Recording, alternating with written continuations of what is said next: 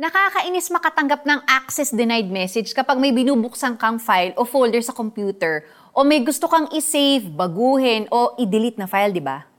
Pero mas lalong nakakadismaya kung lalapit ka sa Diyos at may warning signal kang maririnig, tut, tut, tut, access denied. Buti na lang, dahil sa high priest nating si Jesus ay may access tayo sa Diyos sa langit. Pagkatapos niyang ihandog ang kanyang sarili bilang kabayaran sa ating kasalanan, umakyat siya at pumasok sa langit at ngayoy nasa harap ng Diyos para namamagitan sa atin. Hindi siya katulad ni Aaron at ng mga sumunod sa kanya na nagsilbi ring pinakapunong pari na sa Holy of Holies ng Tent of Meeting lamang nakapasok. Bilang pinakapunong pari natin, maaasahan natin na lubusan tayong matutulungan ni Jesus at mailalapit sa Diyos Ama ang lahat ng ating pangangailangan. Naging tao kasi siya kaya naiintindihan niya ang pinagdadaanan nating paghihirap at tukso. At kung tayo man ay matukso, siya ang tagapagtanggol natin sa Ama. Nagpapaalala na siya ang handog sa ikapagpapatawad ng mga kasalanan natin.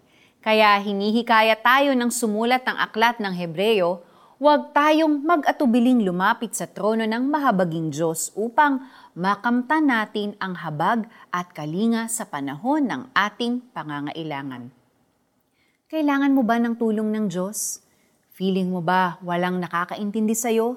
Natutukso ka at kailangan mo ng saklolo? Ano man ang gusto mong sabihin sa Diyos at anumang tulong ang kailangan mo, siguradong sa pamamagitan ng high priest nating si Jesus, access granted ka na. Tutulungan ka niya sa panahon ng pangangailangan mo. Let's pray. Salamat Jesus, na dahil bumalik ka sa langit, sa pamamagitan mo ngayon ay napakikinggan ako ng Diyos Ama at hindi na babaliwala ang mga daing at hiling ko.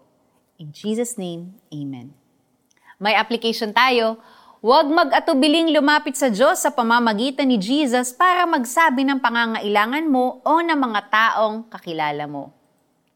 Kaya nga, magpakatatag tayo sa ating pananampalataya dahil mayroon tayong dakilang pinakapunong pari na pumasok na sa kalangitan, doon mismo sa harap ng Diyos. Siya'y walang iba kundi si Jesus na anak ng Diyos. Mga Hebreo, chapter 4, verse 14. Ako po si Sonja Kalit nagsasabing God bless you and have a great day. Bye!